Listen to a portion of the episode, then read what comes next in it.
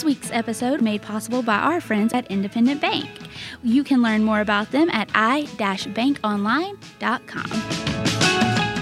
Good morning, Memphis. You are listening to Meanwhile in Memphis on WYXR Radio 91.7 FM. And this is Meanwhile in Memphis, like I just said, uh, with New Memphis, which is a local leadership development nonprofit with a full spectrum of leadership programs from collegians all the way to C suite executives. And I am your host, Anna Thompson, otherwise known as AT. And guess who made her valiant return this week? My work wife, Erin Wendell. I'm back back again. I, know, I need another. I need a, another creative way to to herald my return. But, dear listener, we have something that is right up Erin's alley: education. So we couldn't invite anybody else in. So, Erin, are you excited to be here today? Pumped. This is one of my favorite parts of my job.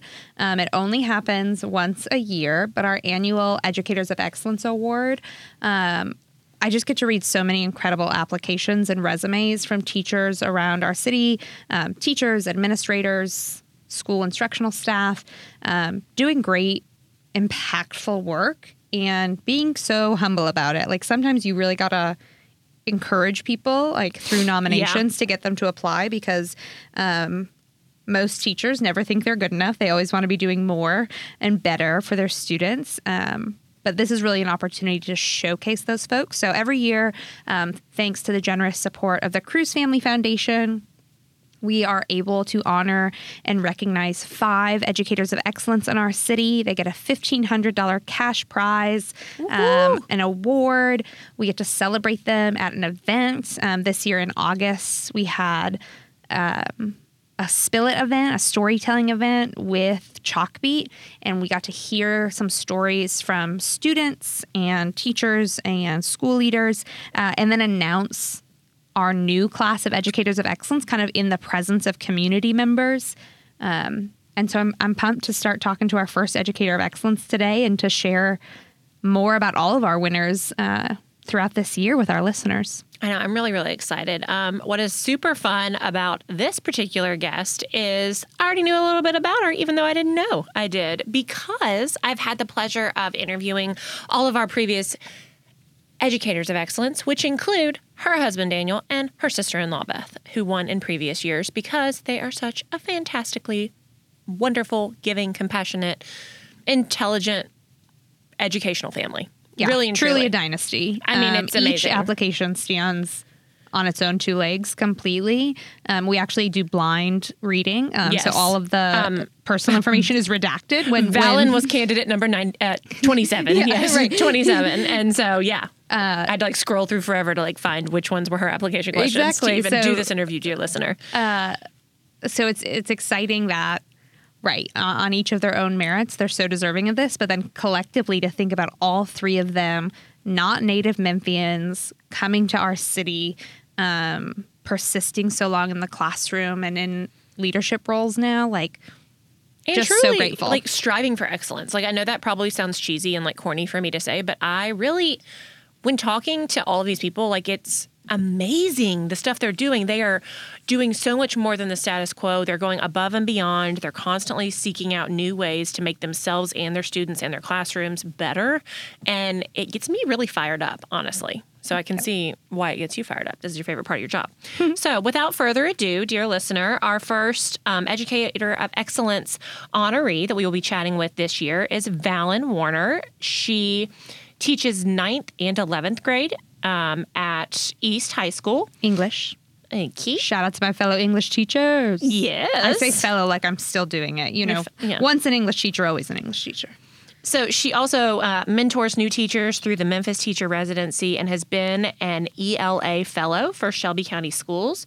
She's been named a Fund for Teachers Fellow and has received numerous local and national grants to build a diverse classroom library and support new teachers as they build their own classroom libraries. This past year, she earned her Reading Specialist certification and completed the process to become a national board certified teacher. She is an alumna of the New Memphis Stride program. So and she's a teacher, but based on all of that, you can tell she's a learner as well. yeah, I mean she's she's extravagant. She's she's excellent, truly. Um, she exemplifies the magic that happens when a teacher is retained over time.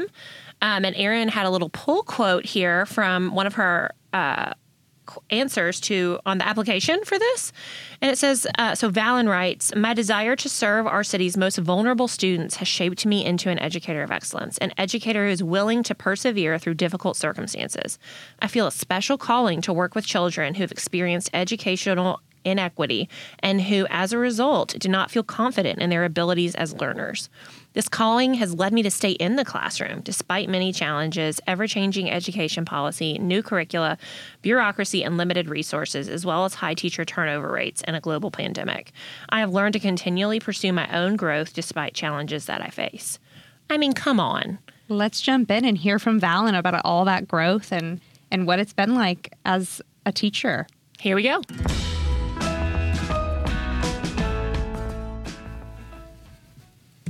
How are you today, Valen? Oh, I'm doing well. Just enjoying the nice weather. Finally. I know, absolutely. Um, well, we're so excited to have you with us, and congratulations again for being an educator of excellence. Thank you so much. I feel really honored and excited to be a part of that. Well, as Erin likes to say, you are actually part of the Warner dynasty now because of, of like tremendous educators in our city, and mm. so it is our honor to be able to honor y'all. So Well, thank that's you so much. So, for those who do not know, Valen's husband Daniel won Educators of Excellence in 2019, and her sister in law Beth Warner won in 2020 because they are just amazing educators. And isn't that really exciting that their entire family has not, well, I guess not your entire family, it's not three people, but But a lot of us. yes, that a lot of you have um, chosen education as a career, and that while in that career, you drive and strive towards excellence and are getting the job done. So, we greatly appreciate that here in this city. Thank you so much. Yeah, it's a it's a fun thing that we get to share that. It really is. and a joy that you're all New Memphis alumni and Yes. have continued to engage with us and and share your talents, um, both with us and as an organization, and of course with your classrooms and students across the city. Yes. So, um, I wanted to start off by telling our listeners a little bit just about you. Who you are? Are you um, originally from Memphis? If not, how did you get here? Why do you stay? You know, that was like 12 questions. But the first question is just tell us a little bit about yourself. Sure, yeah. Well, I am from rural Arkansas. Okay. Very, very tiny area. So I grew up in a town of 124 people. A lot of those people were actually related to me. Shout out to all of you listening today from rural Arkansas. Right, Glad to have you on air with us. yeah. So I grew up coming to Memphis and Little Rock a lot uh, just because I was from the region. And, you know, if you wanted to go to Target or anything, Or even needed- Walmart. You have to go a little bit. Yeah. Right. You needed to drive a little bit. Um, so that's kind of where my roots are. I went to college uh, outside of Chattanooga, Tennessee, and Lookout Mountain. Loved it there. Uh-huh. Beautiful area. Super beautiful. And then ultimately relocated to Memphis to be a part of the Memphis teacher residency. So I had worked with um, students throughout college in an after school tutoring program. And through that was like, okay, this is this is for me. This is what I'm supposed to do. And I was an English major in college, but hadn't considered. yes, yes, I loved it, but I hadn't considered education. But then I realized that I spent a majority of my time working with students, and so found out about MTR, and it seemed to be the right path for me. I love that. So that's what brought you to Memphis. What keeps you in Memphis? That's a great question. Um, I think, yeah, I think the the call, the initial calling that brought me here continues to sustain me here. Um, I also I love a lot of things about Memphis. I love the food, the culture, the fun, and have family. So my in-laws actually relocated here, man, two years ago now, and then my family being an hour and a half away, it's just it's home now. You know, That's so awesome. I'm here to stay. Good. Well, we're happy to have you. Our benefit. I for know, sure. right? um, so, can you tell me? You said you weren't always interested in education, but you were obviously interested in English, and so as a major at least, you Yes. know, and so literature would come hand in hand with that. And so I know a big part of what you do in education is advocating for literacy now. Can you tell me a little bit about that evolution? Yeah, from evolution from just like being an English major to now thinking about literacy. Yes. Yeah. Yeah, well, I, I kind of couldn't get away from it in a sense. So I was not interested in being an educator. My mom and grandmother and great grandmother were all teachers. And so I grew up hearing a lot of the stressors. The dynasty is strong. I The know, dynasty- right? Something in the water over there in rural Arkansas. Right, right. I might be tapping into that. yes. So I grew up hearing a lot of those um, just the struggles that you know teachers face Right. in our current system. Um, but I also grew up being a voracious reader and loving stories and loving ideas. That was that just came very naturally to me.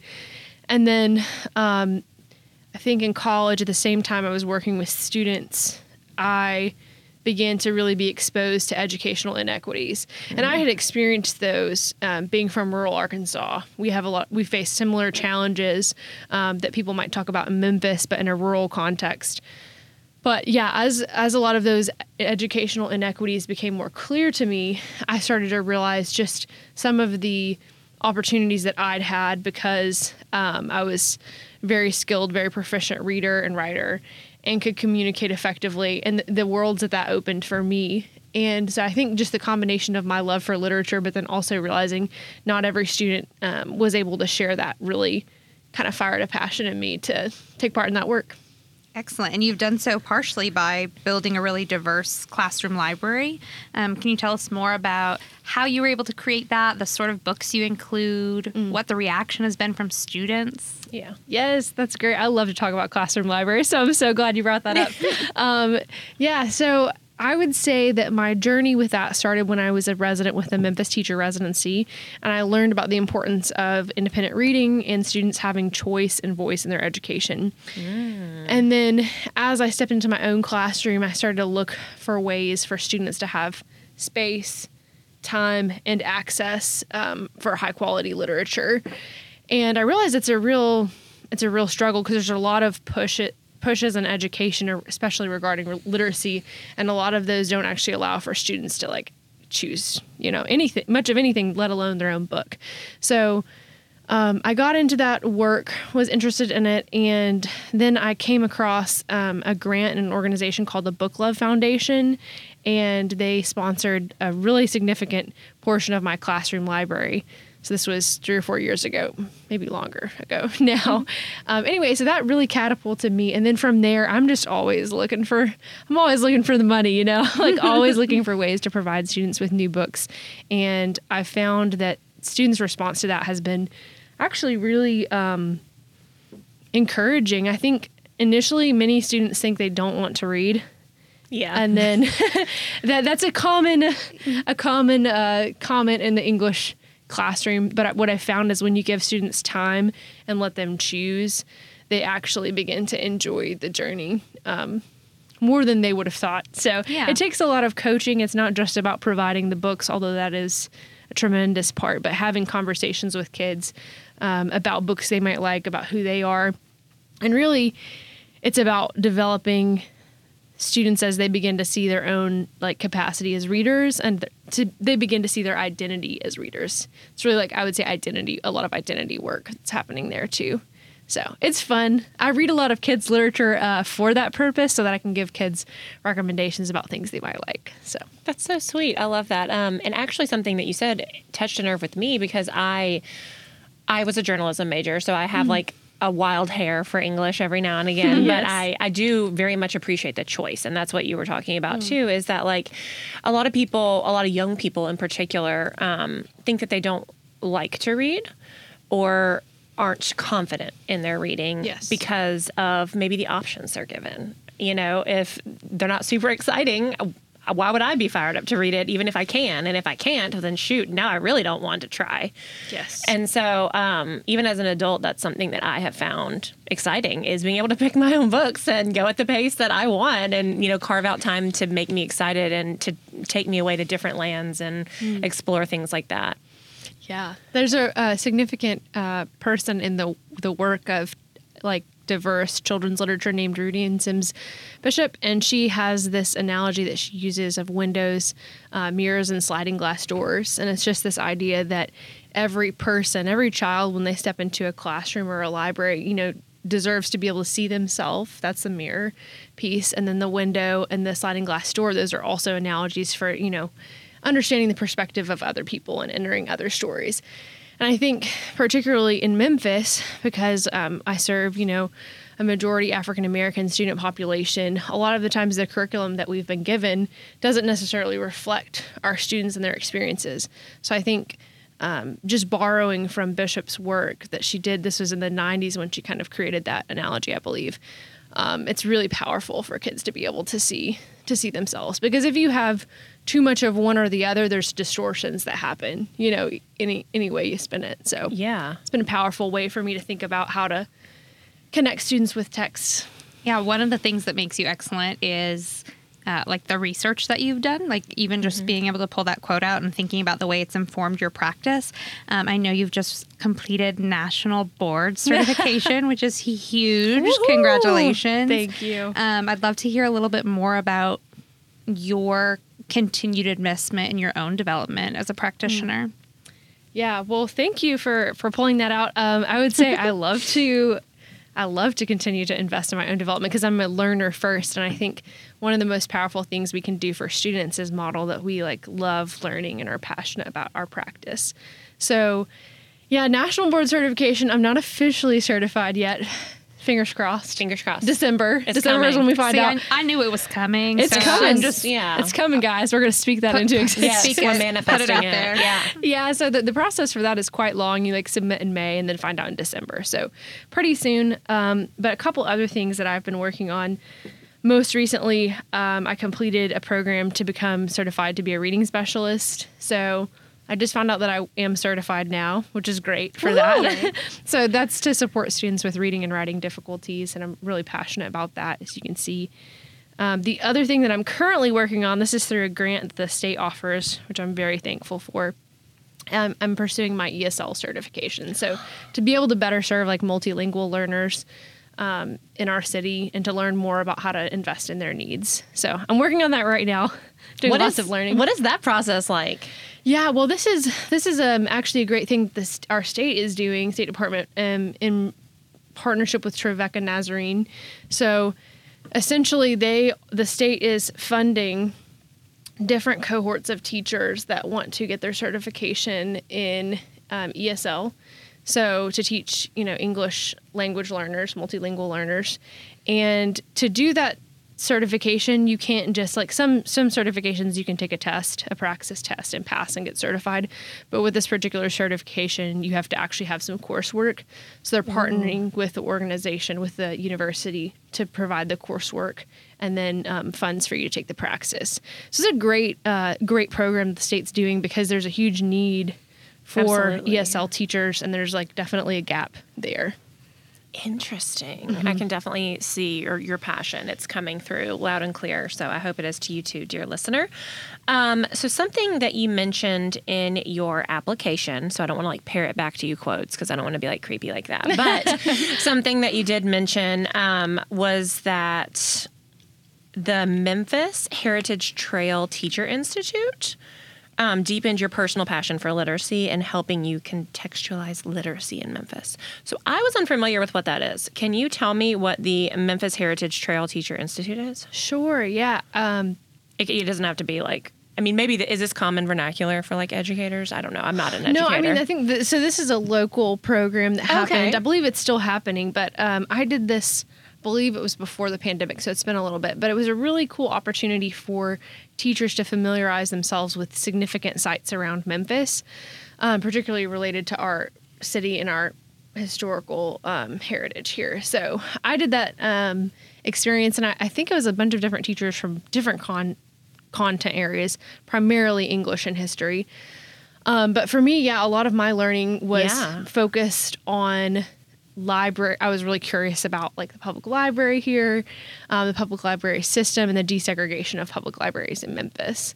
So that was really interesting because learning, we got to do like on site kind of work and be around in the city. It happened in the summer, so we were all very free. yes, so we got to do reading and research, but then also think about how to teach students about that history as well. So it was Okay, so awesome. you've done that once before, and you had a similar opportunity on a global scale this summer. Um, awarded the Fund for Teachers grant. Again, just a shining example of the way you're continuing your own development, really um, kind of practicing what you preach for students in terms of continuous learning. Uh, tell us, tell our listeners about what the Fund for Teachers is, where you got to go, what you learned. Yes. So Fund for Teachers is an awesome organization. When I originally heard of it, I thought people were telling me it was fun, like F U N for teachers. and it's also that. It is also that. It's fun Okay. and fund for teachers. so this is this amazing organization just exists. They would say we exist to um, inspire teachers because inspired teachers inspire students. Ooh, ooh, yep. Yeah, super awesome um, concept, and they really follow through with that mission. So essentially, um, what I was able to do was design my own professional development, what I wanted to do, where I wanted to go, how I wanted to study, and it's very experiential. So, yeah, it's similar to the Memphis Heritage Trail in that I was able to do the learning in the specific place um, and think about how I would connect that to my content and curriculum. So fantastic. I also got to do it with my husband because he teaches, you know, I teach English and he teaches US history. So there's a lot of content connections there, which are really awesome and fun. So it's a great experience. I got to go to um, England and France. So that's where most of our um, grant money and experience was focused. Wow. So, um, so what is? I know this is probably recent. You probably have to, as part of a grant, you probably have to like tell them what you learned and Sure, stuff like yeah. that. um, so, what is one thing that, like, off the top of your head, you're really excited to try to implement from that? Yeah, that's a great question. So I think a significant content connection. So American literature is kind of a focus for 11th grade, and I teach mostly 11th grade this year. And so one thing that I learned about was the kind of continual movement of African American intellectuals, writers, artists to Paris. So, kind of, they had a corresponding um, Harlem Renaissance there, more or less. And so, I learned just really interesting things about that that I think will just kind of ignite students' imagination when we're talking about um, that era of literature. Also, though, I think I was really interested in the way that France as a country has chosen to contextualize some of the more difficult aspects of their history. Um, they re- they require by law them to teach um, certain aspects of their history. They have public monument to that, and they invite students into that process. So it's really interesting, just the way that um, our travels and our experience exposed me to that and to a different way of doing things. Really cool. That is just really neat. Um, I'm particularly excited by that because I just I love the way that you are bringing it all back. Like I know that Erin was like, "How are you doing your own personal development?" But as much as I see like the passion for you, like continually learning and figuring out the ways to like better yourself and be the best educator you possibly can be, I also hear like, what does this mean? Like, you're not just being better for the sake of being better. Like, you're specifically looking for certain things that will help your students, the students that you see every day, not just general students, but the ones that you know. Um, to succeed as well. So I love that kind of pay it forward attitude. Like you didn't just go abroad just to go abroad, really and truly. Well, thank you. Yeah, it's it's fun. I mean, when you have an experience about that, to think about like what what does this mean for my students and myself. And I think being reflective like that is one of the things that I think sets teachers apart as a profession. Like we're always trying to figure out, okay, how do I how do I reach my students? And if I may give a plug, as a Stride alumna, she has done some of that development specific to her, but hopefully, again, continues to to impact the classroom. Any words on um, your Stride experience? Yes, I would love to say some words about my stride experience. so, um, I, do our listeners do they know what stride is? Can I? They I do, tell but them? feel free to recap. Yeah. they've, Heard, they've heard it from me plenty. Yeah. Okay, cool, cool, good. Well, I think the thing that I loved about Stride was just the way that I was being prompted, paid, encouraged to invest in myself. And that just so, happens so rarely. Hardly ever for teachers. You know, we're at, so much is asked of us, so much is required of us, and often so little support is given. And so it was really neat to be a part of an organization that said, "Hey, we want to encourage you and your your development as a person, as a whole human, and also let's have some fun." Like we did some really fun events, and it was so great. You know, after a long school day, to just go connect with other um, teachers, make other friends, and just to do really cool stuff like at Shelby Farms, sporting events. Really fun. Love that. Thank you so much. And again, glad, glad to have you. And happy to count you among our alums as we continue uh, getting out and about in the city and, and thinking about teachers first. Absolutely. If you have just changed the dial and are just now joining us, you are listening to Meanwhile in Memphis on WYXR Radio 91.7 FM. And we are chatting with Valen Warner, uh, an educator at East High School, and she is a 2022 Educator of Excellence honoree. And we are super excited to dig a little bit deeper with her. Valen, what is one hard lesson you've learned in your career as a teacher and, and something that you might pass along um, to a new teacher? That's tough. I know. Jeez, Erin. Nothing like a loaded question. I know. So, lesson that I've learned and something I would pass along. Hmm. I think um, the biggest, well, I, I don't even want to say the biggest. Let me, let me not say that because I've learned plenty. so many things about, you know, being a teacher through being a teacher. It's kind of a trial by fire profession in so many ways. But I, I think um, learning to care about what really matters and to kind of just let the rest of it go has been really helpful for me. I think it takes a lot of time to figure out what does matter and then what doesn't because as a teacher you're told so many things matter and in fact you're in charge of all the things that do so figure it out you know sometimes that can be the, the feeling that we get whether it's from people in our school building or just the general kind of existential sense you have for being responsible for other responsibility. Yeah. human beings. But I, I think just learning to faithfully show up and know I'm gonna I'm gonna really do what matters, and then leaving the rest. You know, leave the rest once you you hit that door. It stays there. You know, learning to kind of create those boundaries for yourself. I think is really probably the only way to stay in the field because it's really hard work. So, what would be that advice, though, for new? For new people, Yeah. I think so. The practical step for doing that, for figuring out what boundaries, I think, kind of apprentice yourself to other people that you see doing it well. It may, f- Oh, may okay. it may feel hard to find in your building. Um, you guys seen Abbott Elementary? Yeah, love the show. Find your find your Barb. She's there. She's somewhere. she might not be in your school, but she's somewhere in the city, in the area, and ask her.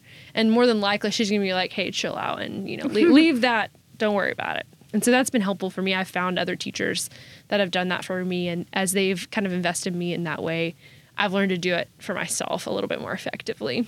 Yeah, the, the the visual imagery I have for that, um, I call it paper bunnies, because my best heard you friend, say yeah, this, my yeah. my best friend um, is kind of, was my teacher mentor. Like, I got into the profession partially because of her, and I, you know, I felt like she was a couple years ahead of me in her learning, and I, I took what I could.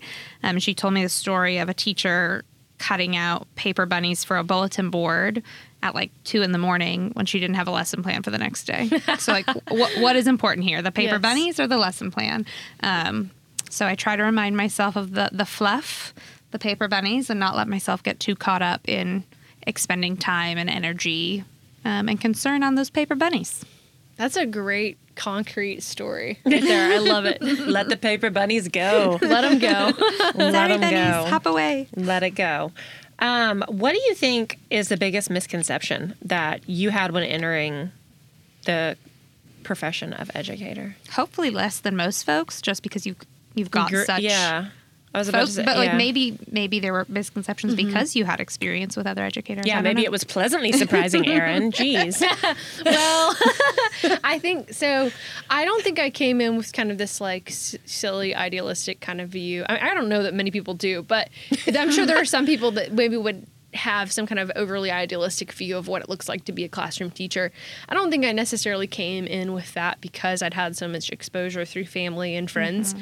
Um, I do think that I perhaps underestimated, maybe not even under, I don't know that I would say underestimated, but didn't know how difficult it is to work in a system that feels so much bigger than you. It's like when mm. there's, you know, things that the state of Tennessee is deciding or your school district is deciding, and that how one teacher can feel like a drop in the bucket for a system like that.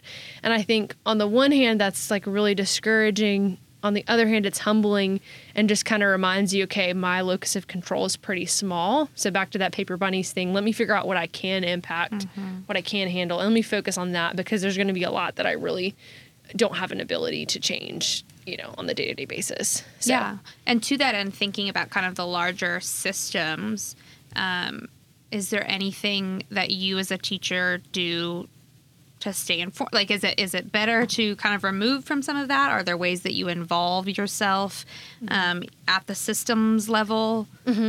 Yeah, I think I think that there it is important to be involved and to be to be aware.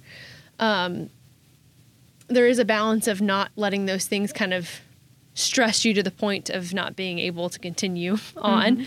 but I think being aware is important, and, and advocacy I think is really important.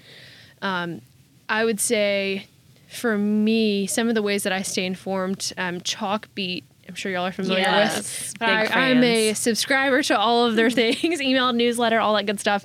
And so I stay very informed through the work that they're doing, and I'm very appreciative for the work that they've done um, just on education in our area and in Tennessee and nationally. So that's been very helpful. I think also uh, one of the things that they've done is give updates on school board, uh, regular updates on the meetings, the votes that are happening. And I, I have commented a few different times on, uh, you know, school board meeting issues that are coming up. So I think those uh, two things have been really important to me as well. And then, of course, voting, always voting. That's very important too. Love it. Yes, listeners, um, we here at New Memphis are big fans of Chalkbeat. We've partnered with them on several events recently. Um, and what Valen's talking about, you can get on their text list, get like one text a month updating you about the school board. Um, so if you don't feel like you've got time to commit to going to those meetings and being a part, you can still stay informed. Um, so speaking of that, other than Chalkbeat, is there anything else that you'd like to see from local community members um, to be getting involved in education and supporting the work happening in classrooms?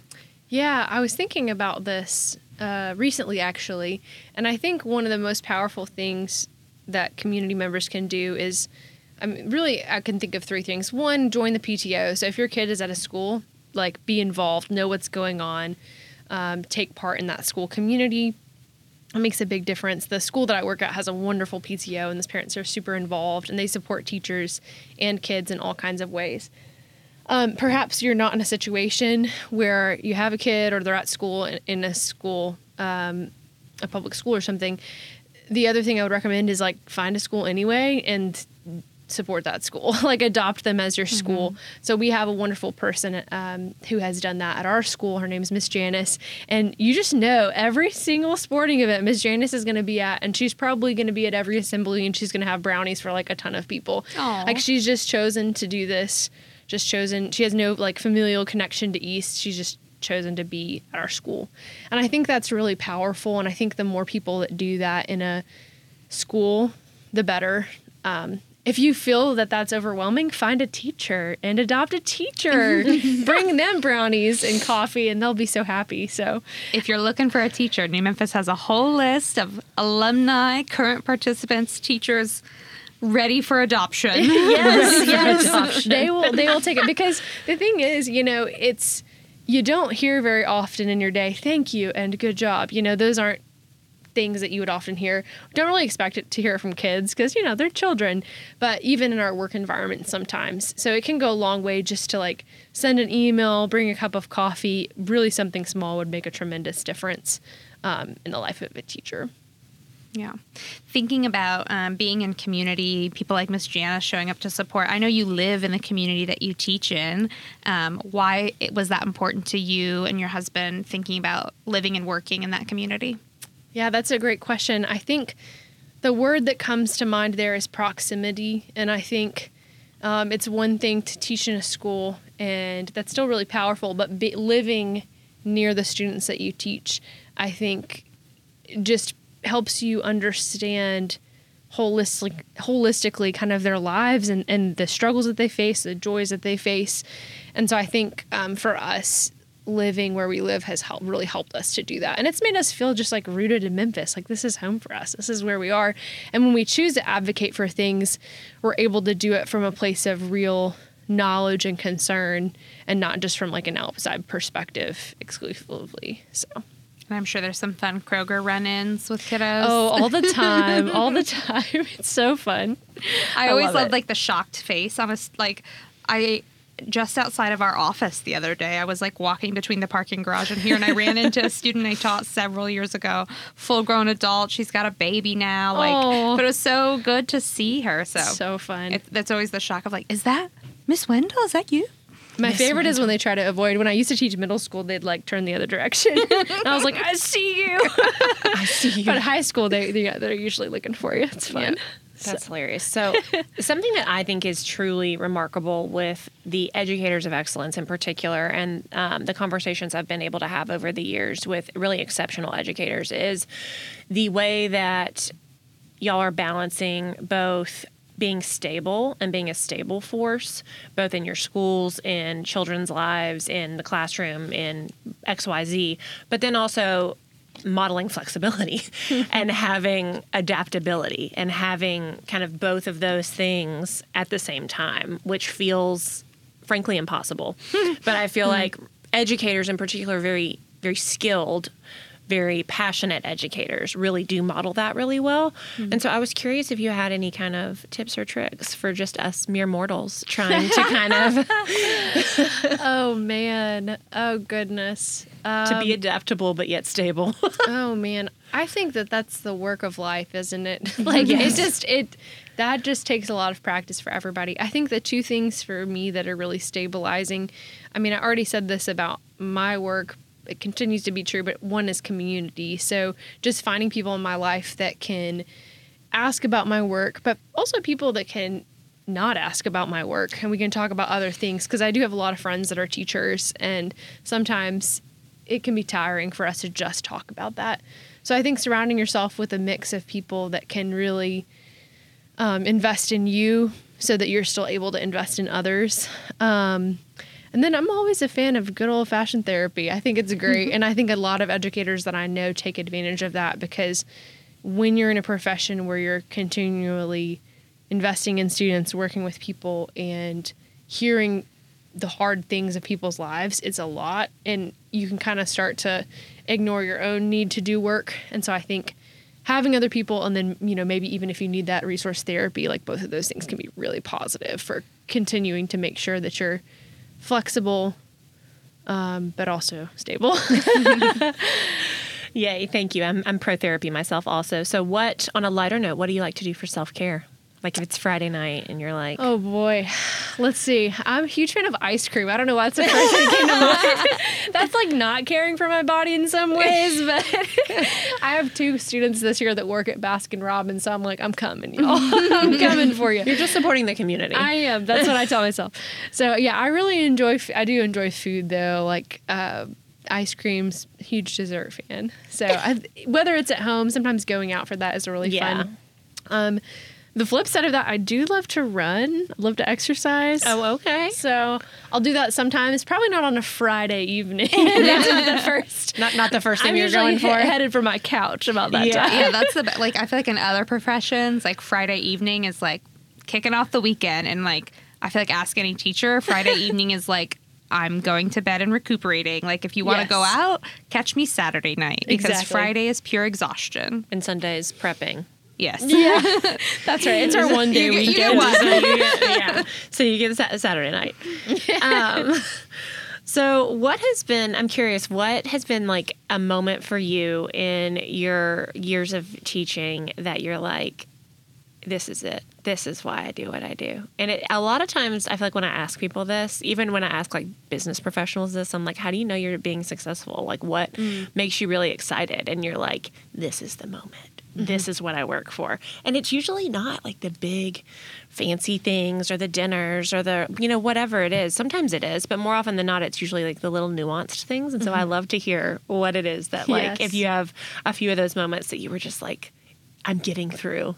I'm mm-hmm. making a difference. Yes. Uh, well, I can actually think of, well, two memories in particular come to mind, and they actually both come from the time that I worked in middle school prior to my current position as a high school teacher. So, when um, I taught middle school, I taught eighth grade, and I'm thinking of one student in particular that uh, every time we would do independent reading, it was like pulling teeth. Like she was just not happy about it. And my approach to that was I never forced it. So I never forced her to, yeah, which is like, you know, kind of yeah, counterintuitive. yeah, and a little controversial because some people definitely would force, you know. But uh, my perspective was that I, I'm not just trying to get you to do well on a state test. I'm thinking about you as a person and your experiences with books. And as adults, you know, we're not forcing ourselves to read something. Hope you know, most of the time we either want to, we want to read it, Yeah. and we're going to read it. And so thinking about how to facilitate those positive experiences with books. I kind of just let this child have her space for quite a while. Um, and just kept having like side conversations about things, kind of putting things in front of her. Like this was for several months. And then second semester, I am listening in on a conversation between uh, she and her friend during class. I was allowing them to talk about their books, and I heard they were just kind of organically talking about the books, and I was just like letting it happen, listening. And the student um, mentioned, "Huh, that's interesting." And then in the coming weeks, she read multiple of that author's books. Yeah, and so it was kind of interesting to see how just like taking myself out of the equation and letting students like have choice have voice and like be able to have conversations with each other about books something really natural and beautiful happened which was this kid made a book recommendation to her friend and then she read all the book you know she read this author's Yeah. books and so that was a really beautiful thing where my classroom became a space for that for almost like a book club vibe you know? So the other adorable. yeah it is sweet. And Uh, huge power to i think it it takes a lot of human particularly as a new teacher to remove yourself from the equation in some ways and trust in your students so Yeah, I was about to say, like logistically, my mind is like, but what did, but what did she do during yeah that? so that's a great question and you know i work I'm like, but like, what, what happened Oh, when I'd she lo- didn't read? Yeah, well, I'd lo- I'd be happy to answer it because I, I actually do have worked with, um, you know, first year teachers on some of these things. I, I mean, there's quite a spectrum in how you want to do independent reading, but I've always been of the perspective that that's a space where we're not just like we're actually cultivating students in their identities and their abilities as readers, and that extends so much beyond the classroom or that grade level. So, I mean, I just let her, as long as she wasn't disturbing anybody when we were doing independent reading, I just kind of let her sit, be calm. She wasn't really doing much, but I just let her sit. As a very, and you, you have a principal walk in on that, be like, what's the kid doing? But it, I think it really birthed some beautiful things in the classroom and a lot of trust from that student. I did continue to pursue, like, I'd put books in front of her, I'd have talked to her about it a lot. So it's not just like, Go free. yeah, go free, figure it out. Like I was kind of working with her. It's a very Yeah. relational thing, but I just knew like I kind of had to give her the time. So That's awesome. Yeah, and then second memory Yes. Yeah, the second memory also has to do with that. So um, I can't remember if it was that year or another year, but similar experiences just slowly working with students about reading and reading identity and independent reading.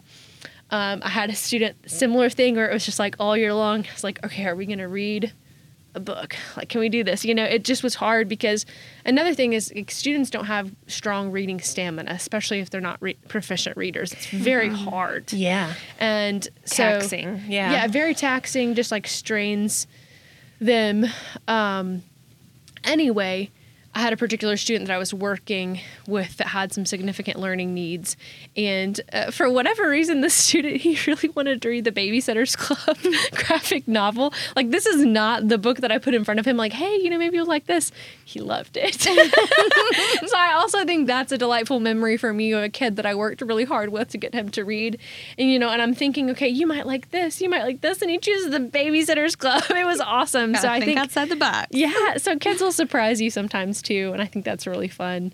Um, but both of those are just instances where I chose to like take time, give the kid time, and trust the process.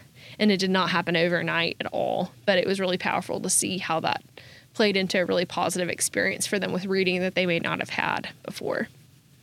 I think also doing like the hard work, like you said, of the relationships is another aspect of it. I mean, so much of anything worthwhile often takes time.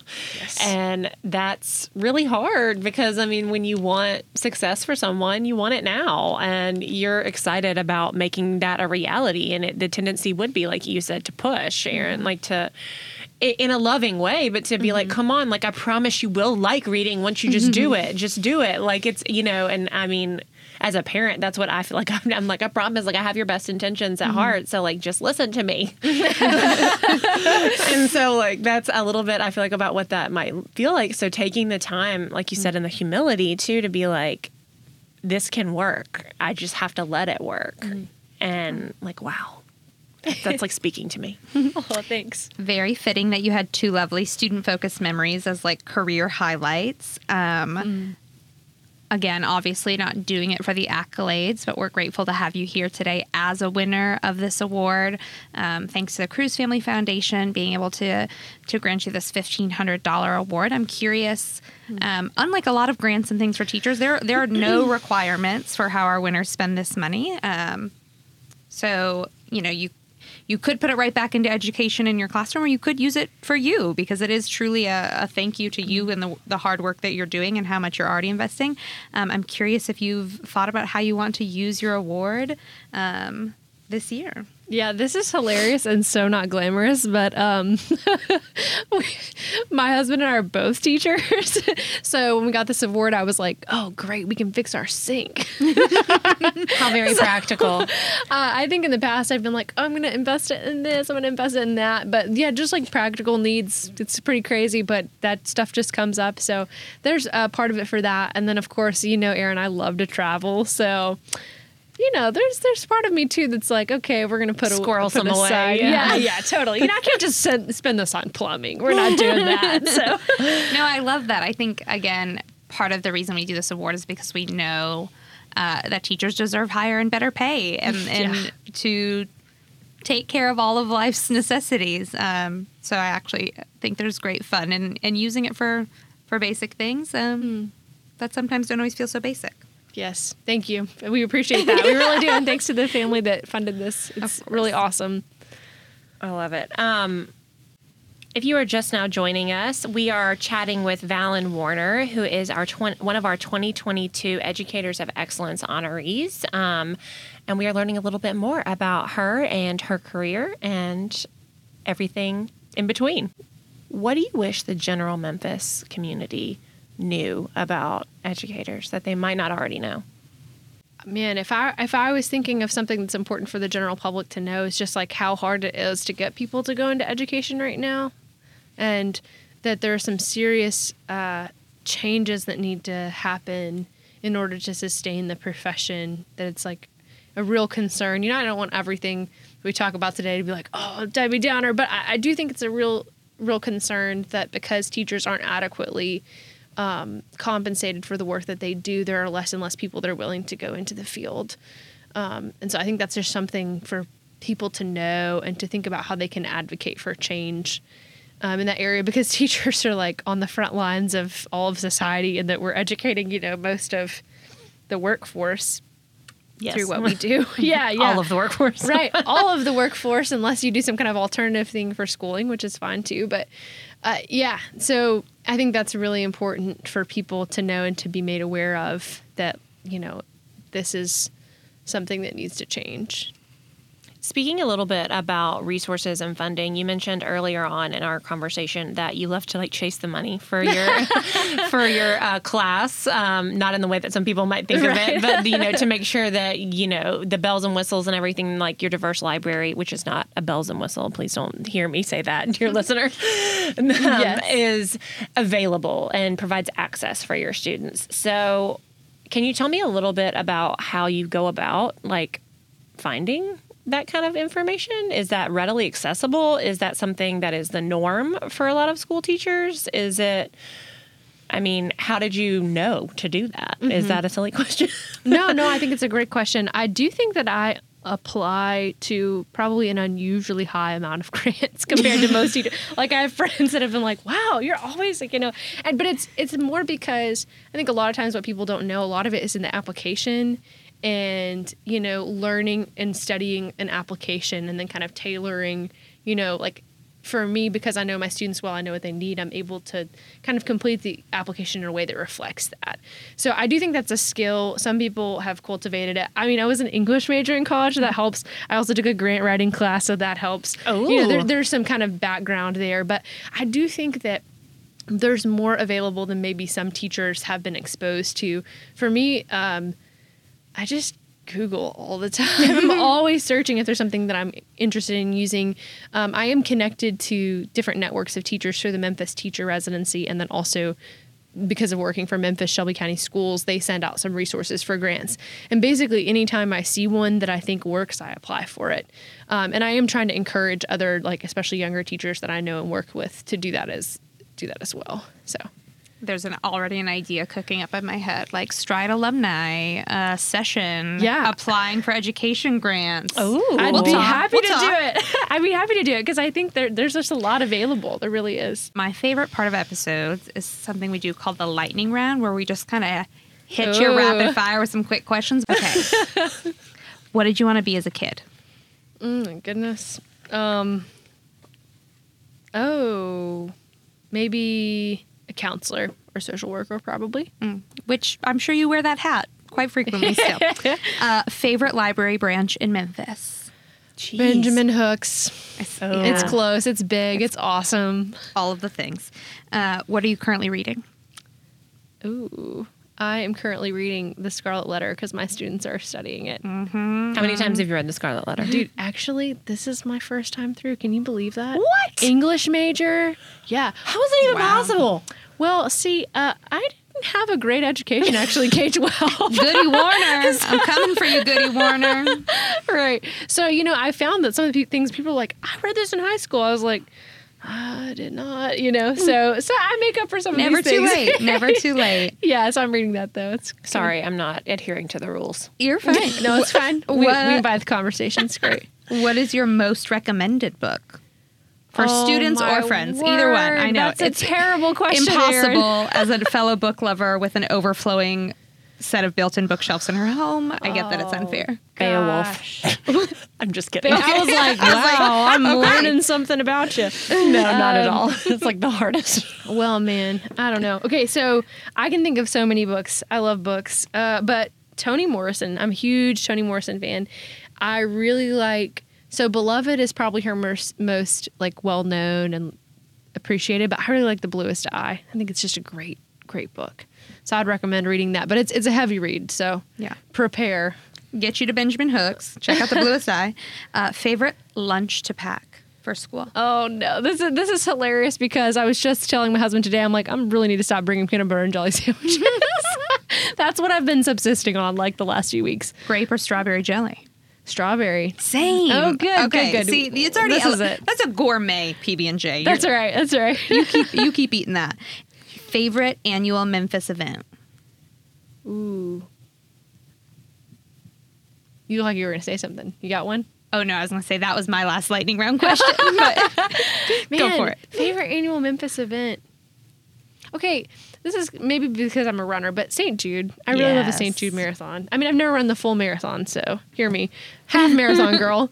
Uh, but yeah, that event is just always such a beautiful thing to me because it's just bringing so many people from our city together for a good cause, and the energy is just awesome. And then it's kind of building on training that people have done, you know, for months. So Mm-hmm. I love I love St. Jude. Agree. I'm not a runner. My boyfriend is running the full this year, and his, his family is like all registering for the 5K in support, and they're trying to pressure me into doing it. But cheering for St. Jude is my favorite thing. You want to know something fun? I okay. My sister did the half. I don't even think she did. No, yeah, she did the half. And my mom and I did the 5K, and we still had time to go eat brunch and then come back. Not to say that she was slow, but I'm just saying, like, I think that that's might be, how that much. might be what you just said. no, but I'm saying, like, that's how long the event is. It feels like. It's yeah. they purposely started long. earlier, so they're they're trying Like to it's tell a long me day. I have I'm time. not gonna like you say you like to cheer. I'm like, yeah, come at me like They say I have time to run it and then go back to cheer, but I'm pretending I don't know that information. Shh, don't tell them. Okay. I will post up with my poster boards. They need people to cheer for them too on the 5K.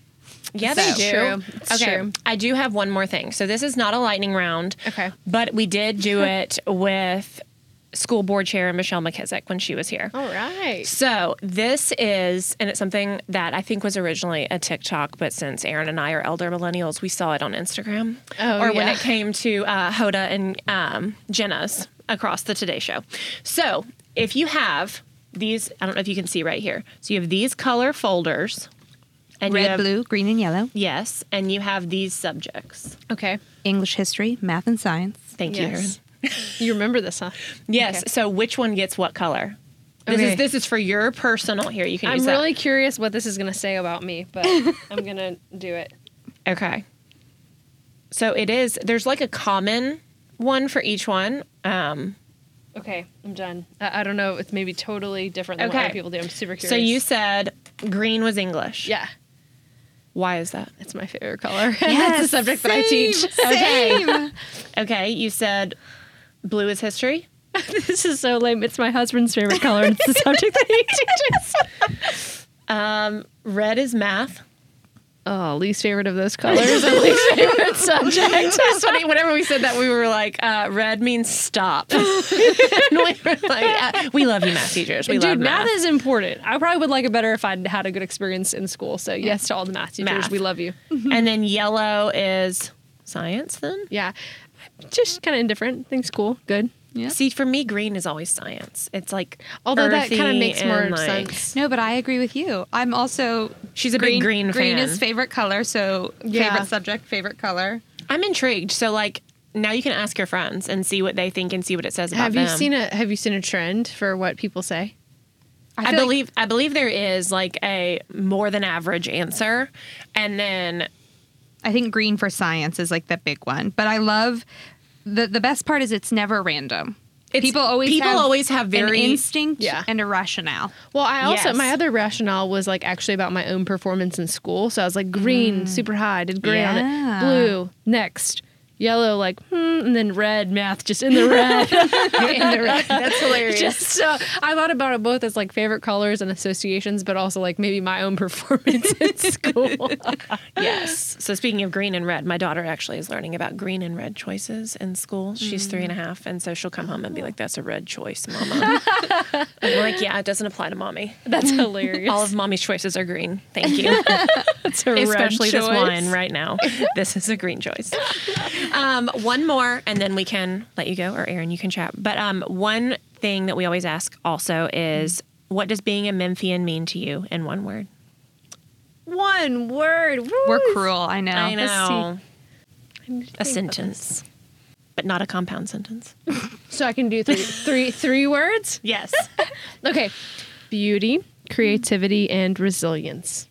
Beauty, creativity, and resilience. I love that. That makes me feel so happy. I feel like that describes Memphis, but also your teaching. So Oh, thank you. Thank you for what you pour into this city every day and, and for being truly an exemplar educator, educator of excellence, um, someone who gives back to your community and to fellow teachers. We're so thankful to have you. Thank you. Thanks so much. I've really enjoyed it. Thanks. Bye. What an excellent conversation, Erin. I don't know about you, but I want to leave work and head to the library. Um, my my TBR, my to be read nightstand is already overflowing, but there's always room for more. There's always room for more. And honestly, whenever she was talking about like the babysitters club and like it made me think about like the boxcar children and like Nancy Drew. And honestly, I'm like, is my three year old too young? Should I just pick them up and just read Just start doing a chapter a night, you Yeah, you know? I'll just you know they're they're for her, but really they're for me. Wink, wink. A little nostalgia. Yeah, a little nostalgia never hurt anybody. But readers make leaders, dear listener. Inspired teachers and po- inspire students. I mean, we're just here for it. I mean, you can't pour from an empty cup, all the things. But uh, we hope that any educators who are currently out on fall break are enjoying a much needed respite this week.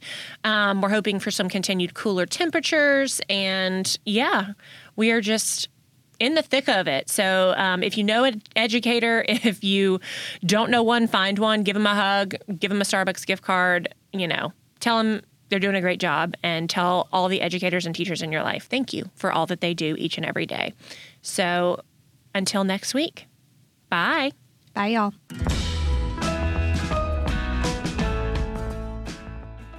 This week's episode was made possible by our friends at Independent Bank. You can learn more about them at i-bankonline.com.